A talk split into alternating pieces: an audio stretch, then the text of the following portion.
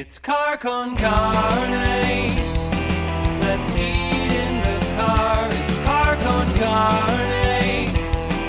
And now here's the star of our show, James VanOsdol.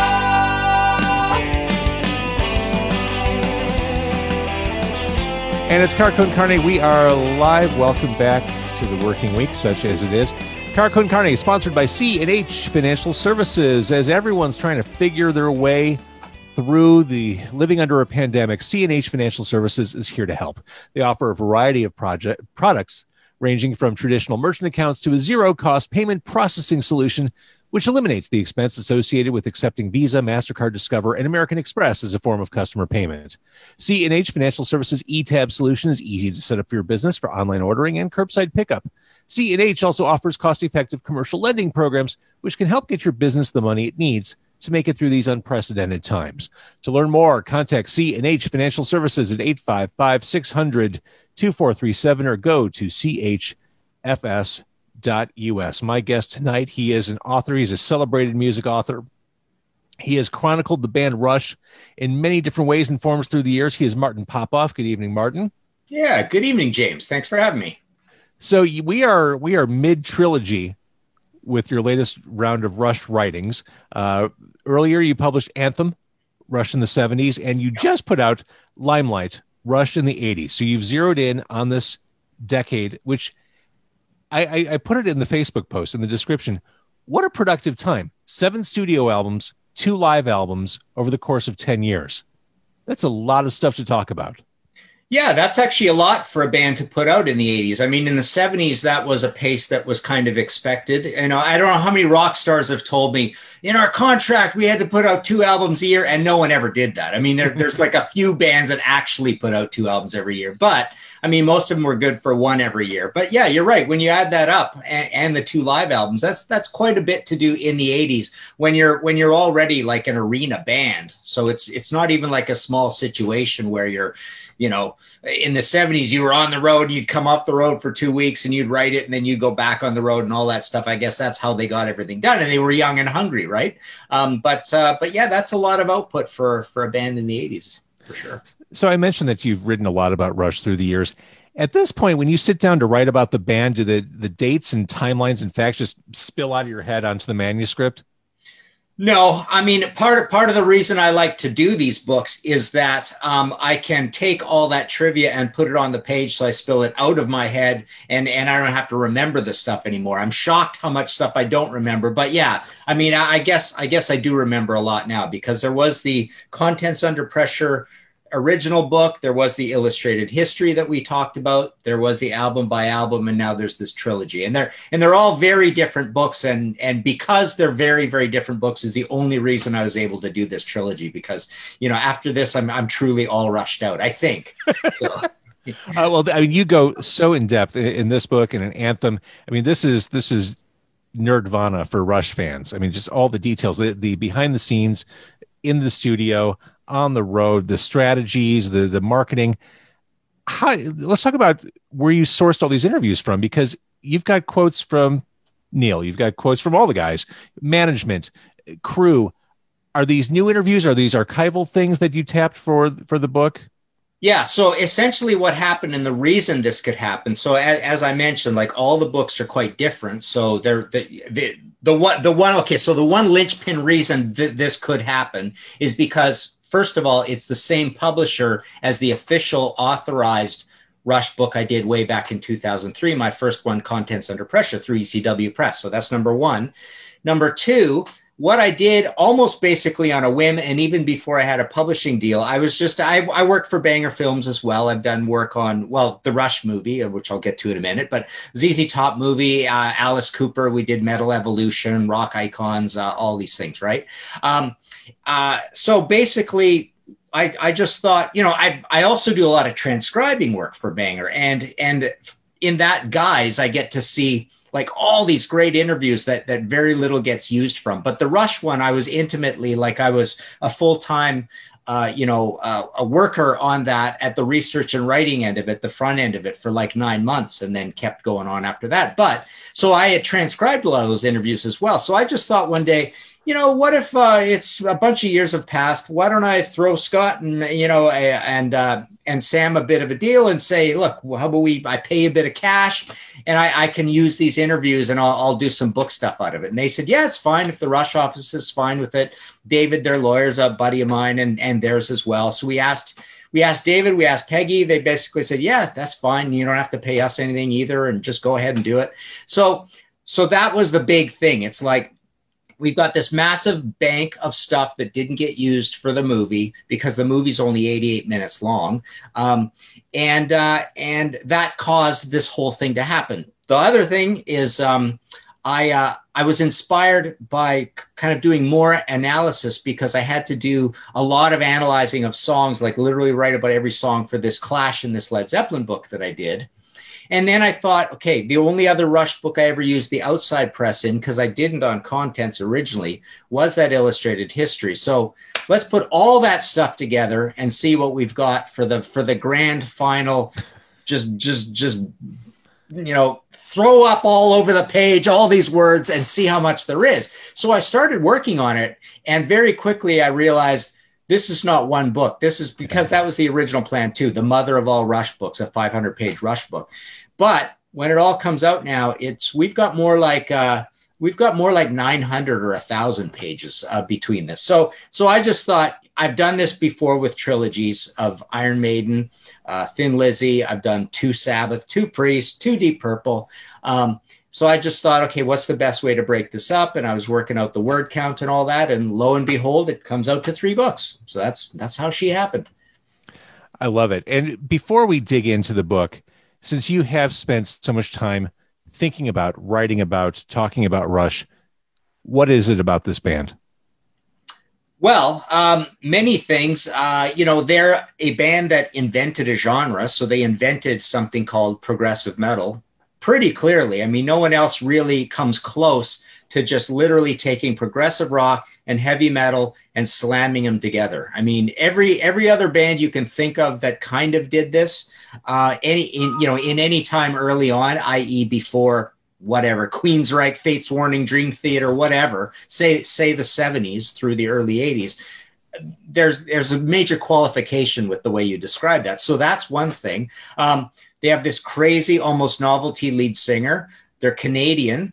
They're a trio doing all this. Um, really interesting lyrics. A drummer who may go down in history as the greatest drummer of all time. I mean, and that's that's a silly thing to say in certain respects, but he literally is probably the first guy that comes to mind now after a lot of years. You know, after you know after say Neil was it was 1977 and back then you might have said John Bonham or whatever. But now I think because we just went through this with the death of Eddie, um, Eddie Van Halen, I, I think people basically now will call Eddie Van Halen the greatest guitarist of all time.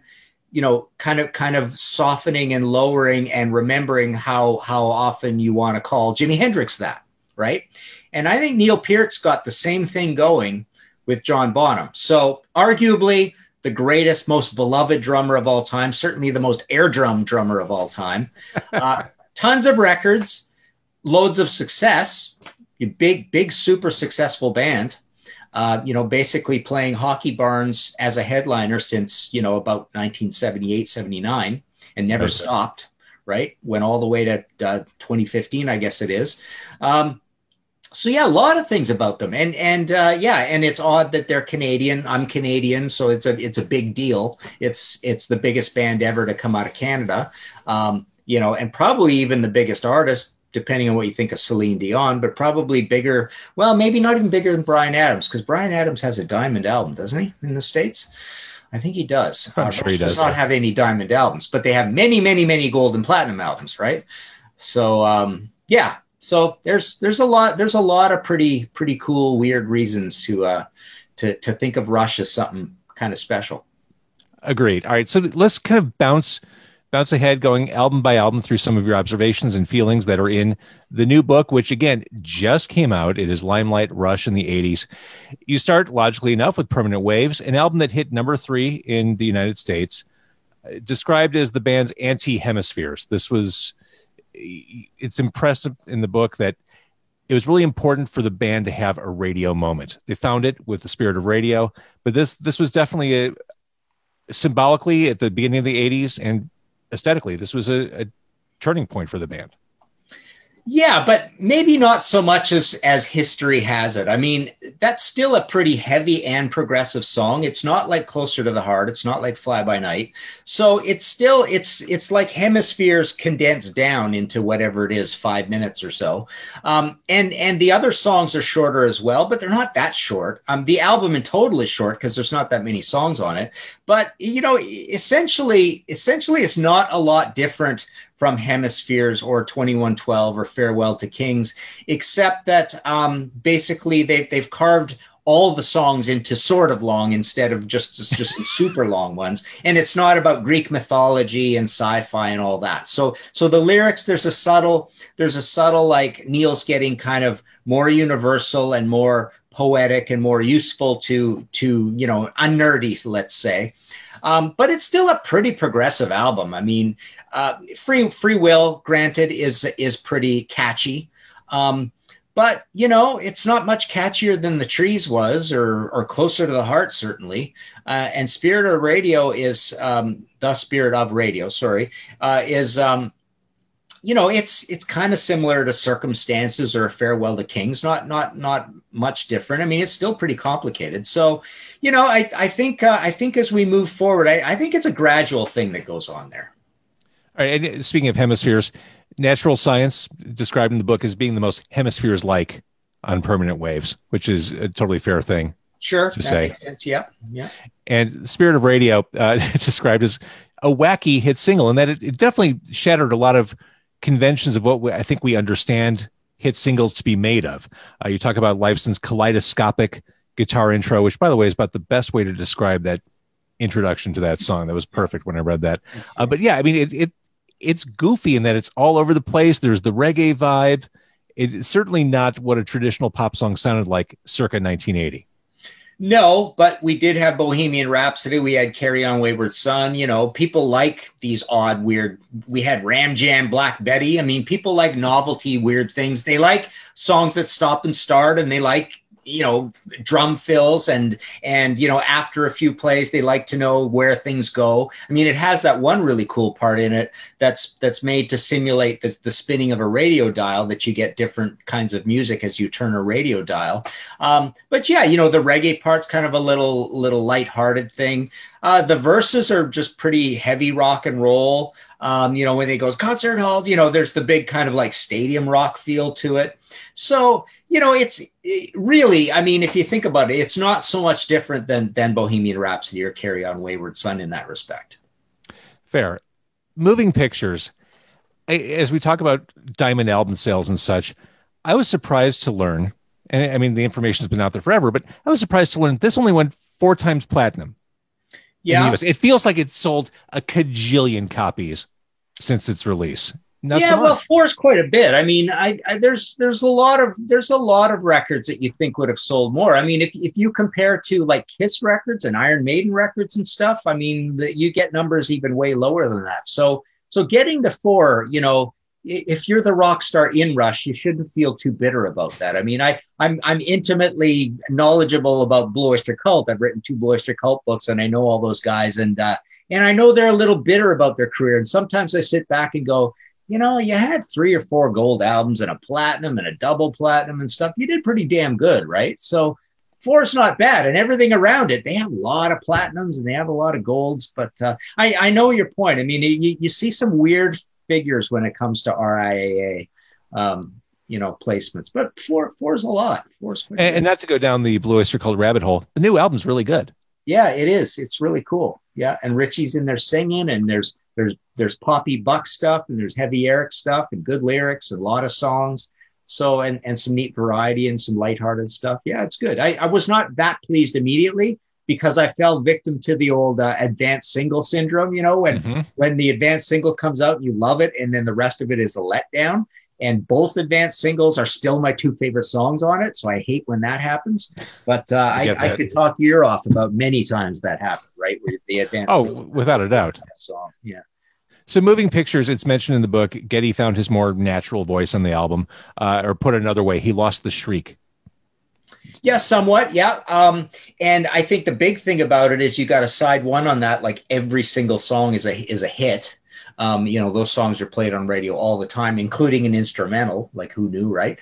Uh, and then side two's only got three songs, and that's the Dark Side of the Moon side of it, where uh, where you know those songs are not played on the radio. But uh, and you got that nice Regal album cover, and it looks all super classy and uh, black and red, and uh, so yeah, it's it's. I, I think I think you get you get um, the things we think about Spirit of Radio times two or three across all four of those songs. So you really get them moving into that thing where where you're starting to get a, a little more of a con- conventional feel to the songs where where an average person can kind of process it and and tap their feet to it a little easier you know limelights like that Red Barchettas like that mm-hmm. so you know I, I think i would say all four of those songs are are further than Spirit of Radio in that direction.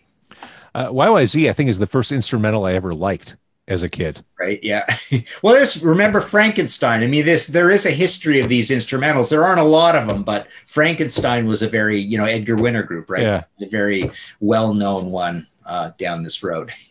and I can't hear YYZ without expecting Limelight afterwards. You know how when you listen yeah. to an album so much, the track listing is just ingrained and mm-hmm. you can't hear the song out of context because you're just expecting that next song in sequence. I'm that I'm actually I'm that way with Tom Sawyer. I'm with that whole side one actually. Yeah, yeah. Because that is one of those iconic, legendary album sides. Yeah. And that the weird side too. Uh, I think Vital Signs is a, a quirky, wonderful way to wrap that album up. Yeah, and it's pointing to the future. It's got the keyboard, so it's leading us into signals a little bit. It's got a kind of a, an insistent repeating key pattern, where which uh, basically starts signals. If you think about it, I never thought about it that way. So you've got you've got this this heavy statement on on keyboards on synths, and then synth starts the next record, which is kind of neat. So and then signals is even more of uh, of the same although although now you're you have no long songs anymore right? They're all like you know it's it's whatever it is four per side something like that. Um, and uh, and so everything is is is basically like side one of the previous album. And and you know that album did it go double platinum or platinum? It, it's i think it might even be signals. double platinum signals well, but before we jump to signals, we still yeah. have a live album to get through, and yeah. I, I, did want to reference Limelight, one of my favorite guitar riffs of all time by any band anywhere. Um, the lyrics of that, it, Neil Peart's aversion to meet and greets, the trappings of stardom, laid bare. What an interesting dude. He just he never wanted to play that game. He never wanted that that that temporary awkwardness, that forced smile, and he he didn't do it out of anger. He just said that's not my not my shtick.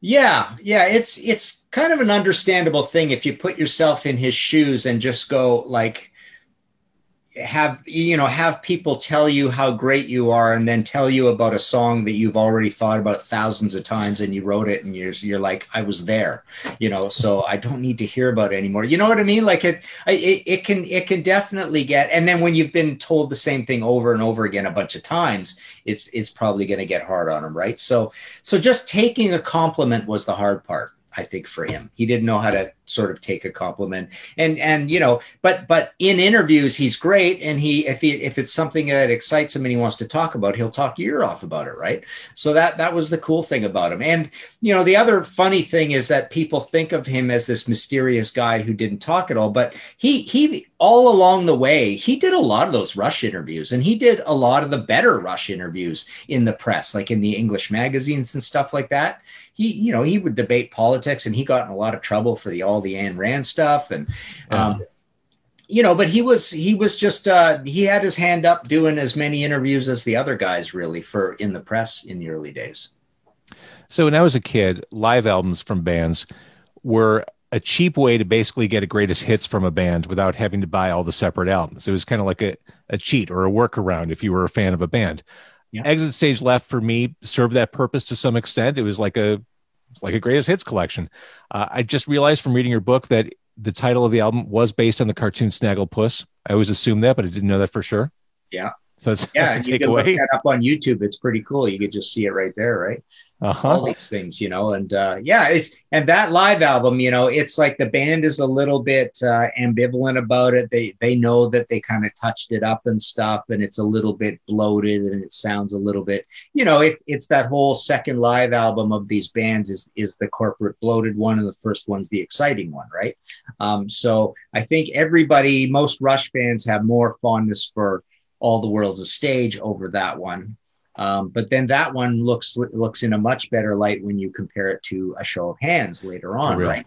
And then and then all of a sudden you're in the the format of the live albums are not special situation anymore. And Rush is as guilty of that as anybody else. You just lose track of all the live albums after a while. There's just so many of them.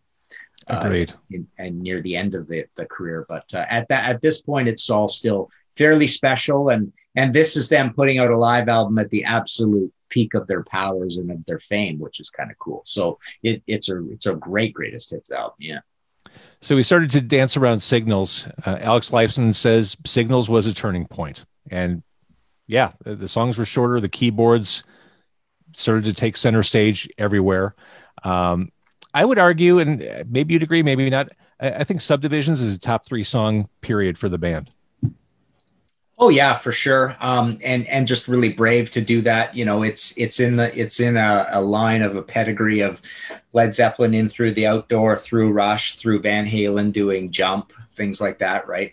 Um, uh, Genesis going pretty pretty synthy over time, right? Oh yeah, Um, but uh, but yeah, and it's I've often called it my favorite Rush album. I, I really love the production of it. I find it very analogy, and it's a beautiful blend between Alex Alex's sound and these these synths and keys, which are not braying yet. They're not they're not modern. I, I think they aged well.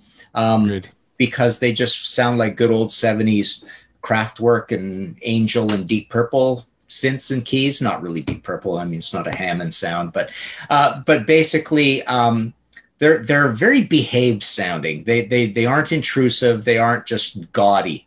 Um, and I think it just all blends really well on that album. I, I love losing it a lot, and, and Countdown's really cool, and Analog Kid, and um, and New World Man, the single. The single's amazing. Um, you know, short, little, cool, slightly humorous, slightly policey single, short song. Um, so yeah, I, I just think I, I just think they hit it on all cylinders on that album, and and while still being creatively brave, I mean they are, you know, they aren't they aren't making the same album over again, even though the previous album was a big hit, and it's just Geddy being fearlessly creative. See, it's interesting. You, you mentioned New World Man. I my your experience with Blue Oyster Cult's new album, I had kind of the opposite feeling when Signals came out as a kid. We, our first hint of it was New World Man. Didn't like it at all. And I thought as a kid, oh, this this album's going to suck. Then I heard the album and I heard Digital Man, I heard Subdivisions, I heard The Weapon. I'm like, oh, this is fantastic. New World Man never connected with me. Yeah, well, sometimes the advanced single is is mellower and weirder than what you're going to get. Um, you know, I, I think Jump was an advanced single, if I Yeah. remember correctly. Um, Sc- on Scorpions, Rock You Like a Hurricane turned out to be the best song on the album. The rest of it was stupider sounding. That had really sophisticated, weird chord changes, right? And it Uh-huh. was like I was like excited about this new direction, right? I remember Enter Sandman came out. Enter Sandman uh, is probably the best song on on that Black album. It's super catchy. It's it's got at least a little speed to it. It's not completely doomy. It's groovy. Um, so I was disappointed when that one happened. Uh, I think of Leonard Cohen closing time. I think of Jesus Christ Pose, Soundgarden. There's so many examples where, Yeah. where rock or bust. I mean, that that one just killed me. ACDC. I love Play Ball. Hate the whole rest of the album. ACDC is one of my favorite bands of all Yeah, time. It same. kills me to say I hate rock or bust. I hate rock or bust. And I love Black Ice, right? Um, but but yeah, Play Ball, totally killer ACDC song. Even this new one, Shot in the Dark. I'm a little bit wary, right? Because I love Shot in the Dark. It's like, what's the rest of it going to sound like? It's going to be So true. Ball all over again, right? So let's jump to Grace Under Pressure. Uh, in the book, it's described as their shift into preppy adulthood, haircuts included. Th- This is this is 80s rush right here.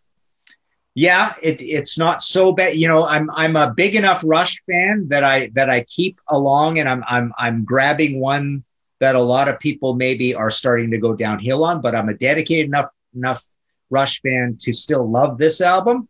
Um, but I, I will I will dismiss later albums. You know, certain Rush fans will say you got to love every album, right? But uh, but no, this is this is like a cold, clinical album. Uh, they have bad memories of making it because it was freezing cold when they were making it. They got stood up by Steve Lillywhite, so they're working with this Peter Henderson, who's not giving them enough advice. He's not being like uh, forceful enough with opinions, so it's kind of left to them. It was a lot of work. It was a big grind and a lot of hours. But I, I still think I, I, I do really like it. But it is a little harsher on the production, um, and it's got it's got some weirdness to it. But it's not a new direction completely the way Power Windows kind of is. It's interesting you should say that about the production. Rush at that point, as big as it gets, you really need a producer with the resume and just that kind of alpha personality to be able to stand up to Rush because I'm sure they they could roll over anybody eh, because they kind of knew it all. They knew how to play better than anyone. They've had you know successful album after successful album. I'm sure it was really easy for a lighter weight producer to get steamrolled.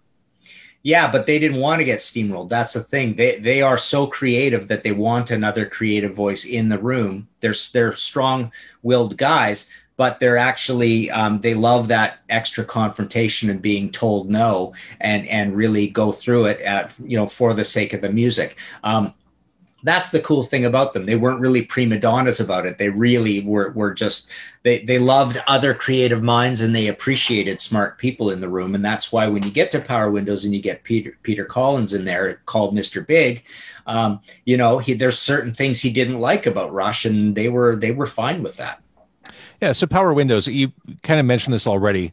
There was precedent. There was In Through the Outdoor from Zeppelin, 1984 from Van Halen. Here we are at Power Windows, an album that Neil Peart said he really liked, and Geddy Lee said he felt was important. Yeah, so it's funny. Um, you know, everybody has their own taste in music, and that could be, you know, you and me as fans looking at Rush. It could be guys inside Rush, and you go, "Well, that's really strange." I mean, they have strange taste in music, and and and honestly, like I've I've come to this realization that that um, when I say I don't like this bank of albums coming up, and and Power Windows is one of them, where it's starting to go downhill. I mean, I still appreciate some things about it, um, but but the previous album I liked way, way more. Um, but but you know, you can almost say uh, when you hear those opinions and and them them liking it and standing by it, and and then Neil shockingly kind of dismissing a lot of the '70s stuff. All you can say at one point is, I guess. I guess Neil and I don't have the same taste in music. I guess Geddy and I don't have the same taste in music, right? Um, I'm going through this. I'm writing an Angel book right now, right? And uh, and Punky Meadows was a is a fascinating character uh, and and um, you know he loves that poppy era of the band, the sinful white hot era, and and less so the proggy heavy end of it. And he's not a Sabbath fan and all this stuff, right? And it's like, wow, you know, I guess people do have different tastes in music, and that's why they do what they do. And so he stands by those albums. A lot of Angel fans, at least, especially if you're older, uh, you know, you you think the first two are masterpieces, right? And then and then the later ones not so much, right? So so yeah, it's it's funny. The the guys do stand by these records, and uh, and I disagree with them, I guess it's interesting. You mentioned a little bit ago about how you know fans think that if you like the band, you got to be all in for every album. I think over four plus decades, there might be a stinker or two or an album that doesn't. You're allowed to audible and say, yeah, that one doesn't work for me. You're allowed to say, you know what, Caress of Steel was not an album I wanted to listen to more than a couple times. I was good. Uh, but you can love the stuff that's really good and appreciate the fact that a band's not going to be perfect every time out as far as your understanding what perfect is. Yeah. And, uh, and then there's other times where you go, I don't like an album by a band, but I have so much confidence in them that they're geniuses. And it just like these particular types of chord changes and songs I don't like. And you listen to a 10 track album and you like only four songs and you move on, but you respect the album. But with Rush, I don't feel that way about Hold Your Fire stuff. I, I don't I don't have confidence that the band is doing the right thing because to me, they were kind of proven wrong by how dated these records sounded. So they dove into all this technology and it was an error. You can you can actually have errors uh, in a certain in a certain way and go, you know, that was not a great creative idea. So so it's funny. So so there are albums, you know, ah boy, what what would be examples? Um, I mean, I was just uh, on on a buddy of mine's show this morning. We were going through the Pantera catalog? And uh, Pantera kind of got subtly more artistic as they went on towards the end of the band. They didn't make a lot of albums in the in the you know the, the Atco era where they were this very different sounding mm-hmm. band. But a lot of things they were doing are kind of atonal and weird and strange, but you still respect it and you cheer it on and you go, that's just not for me. But certain certain things with Rush, I go, that's a bad taste. You know, that that's not just for me. It's just not good music that you made there, right? I mean, I mean, this stuff did not stand the test of time. It sounds dated. I don't know why you're doing this. Those sounds are just hard on the ears. It's it's just trite or silly music or something. I don't know. So so yeah, sometimes I think uh sometimes I think you you know certain bands you you you can you can kind of make a wrong turn. Sure. I, I can't listen to Big Money again. Right. well, that one at least got some guitar in it. But I mean, when you get into Hold Your Fire and some of the things on Presto, that's when I really like uh, like getting I, I, get even worse about it. But uh, big money, yeah, it's a it's a funny one. See that that is another one that uh, I was still excited for the album to come out, and that was an advanced single if I remember correct. Mm-hmm. So so we were hearing that for a month or two or whatever it was, and just getting acclimat acclimatized to it. But then I, I think a bunch of other songs on it are maybe even worse than that. So I don't know. All right, so let's jump into Hold Your Fire here's the thing I still, when I hear Time Stand Still, it still connects with me. It still sounds like a great single. I, I still really like that song. I don't love the album by any stretch, but that song to me, when I saw them play it live earlier this century, I thought it held up too. Am I crazy? Yeah, I don't know. I'm I'm not a big fan of it, and I'm I'm running it through my head as you're saying that, and it's going, you know, and I'm thinking, you get to the chorus, and what is Neil doing? He's going like, is that in good taste? Is that a good drum part for that? I don't think it is, right? You know, he's going a little bit strong. Like, I, I don't know. I mean, I mean, I'm, I'm listening to this stuff and going, you guys are making weird decisions that I don't think are creative genius. I just think they're in bad taste so and and the production and the arrangement and I don't know the parts and Alex's guitar sound and there's no bass on the record, right? I mean that's I mean when there's no bass on a record is that is that a flaw? But not to not according to Peter Collins or you know the genius, right? Oh, this is how we do it in England. We we we have uh, we have uh, this this this screechy mid range tone. Maybe it sounds great on radio. I don't know why you're doing it, but I don't want to hear that. You know, so I don't know. I, I was definitely surprised in recent-ish tours uh, when they'd pull songs off that album, like Mission or I, I, I just, maybe they, they're just left. They're better left in the 1980s. Yeah, or or you know, I, I often think I you know when I went through those albums and I'm thinking about them, thinking if you had a completely new remix on this and and you had them heavied up or something. Um, but that's what that's what playing these songs live can do. So sometimes yeah. these thin songs, case in point, "Kiss Dressed to Kill," "Kiss Alive," um, you know, when you have these thin songs and you do it properly in a live situation, you you could heavy them all up, right? I mean, I don't think they did on a show of hands, but it but it's not out of the question. And when you're sitting there in a live show and it's completely loud and boomy and all that stuff, I, I think um, I think all the songs get a get a leveling of power, and it's all raised. But some of the ones that were so unpowerful to begin with benefit better from that raise, right? So presto, Neil said this is the one they'd like to do again. They said it didn't reach the potential that it had. Going back to what you were just saying about hold your fire, I mean the ability to go back in and produce it. I mean, is there good enough stuff there that a remix or a remastering or something could make it more palatable? I don't think so because they made so many decisions that were down this road of this this Rupert Hine. I mean, this album is is ostensibly the oh I'm, we're learning our our songwriting's getting better and I'm it's a singing album. My singing is better and all this stuff, right? I mean, I don't I don't know any difference or if I mean he's he's just not pushing as much air. So so he's not shrieking and all that stuff. So so I guess he's crooning more. But um, but still, I mean, I always look at this album and, I, and I, I think of the band at this point, and it sounds like three crickets playing in a matchbox, right? I mean, it, they're just everything sounds so small, right? and and it's just all this new gear and and it's and it's just all this poppy the Fixx sound right um, yes just yes. all this uh you know just just this really thin duran duran and screeching and high and clattering and drums and and you know electronic drums and stuff so i don't know i mean it's uh you know and they're not a band kind of known to groove but they could groove in the old days when it was guitar bass and drums and stuff that's not their big forte and that's fine but here, everything seems like very locked to a grid and small at the same time. So it's yeah, it's just very weird. I no, I, I don't think it's the kind of thing you could fix you could fix up. But I often have this fantasy when I'm out jogging, listening on my iPod and stuff. When I hear certain songs, and I go, the chord changes of that are moody and dark enough that you could actually make a heavy metal version of this, and that would be cool.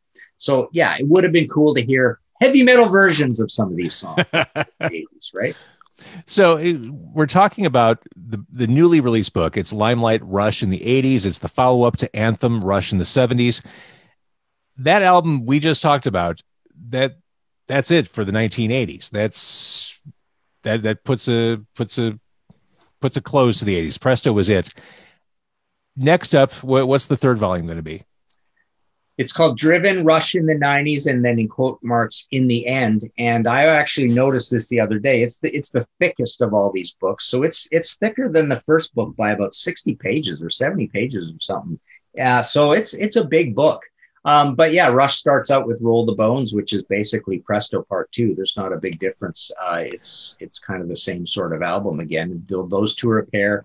Hold Your Fire and Power Windows is a pair. I think I think moving pictures and signals are a pair. Grace Under Pressure stands alone. I don't think it pairs up with anything. Um, so yeah, I mean, there's a lot of great stuff in the '80s. I, I mean, don't get me wrong, and I, I, don't, I, don't, hate those records, those later on records. It's just kind of the general di- uh, direction, right? Um, and, so and the context, of, the context of how prolific they were, I think, is helpful. Yeah, yeah there were some albums that were misses, but again, this is a band that this band, this technically magnificent band, managed to put out seven studio albums and tour and put out a couple live albums all over the span of 10 years. That's a pretty superhuman feat for a band like Rush. Yeah, yeah, for sure. And and and as we were saying earlier in the 80s, there, you know, most bands started stretching out probably a little more than Rush. And that's and that's why they're so exhausted when they get to the 90s and, and they really start stretching out and become, you know, get into other things in their lives, right? But um, yeah, I'm, I'm sure when they look back at the 80s, they, they say, man, we must have worked almost as hard as we worked in the 70s.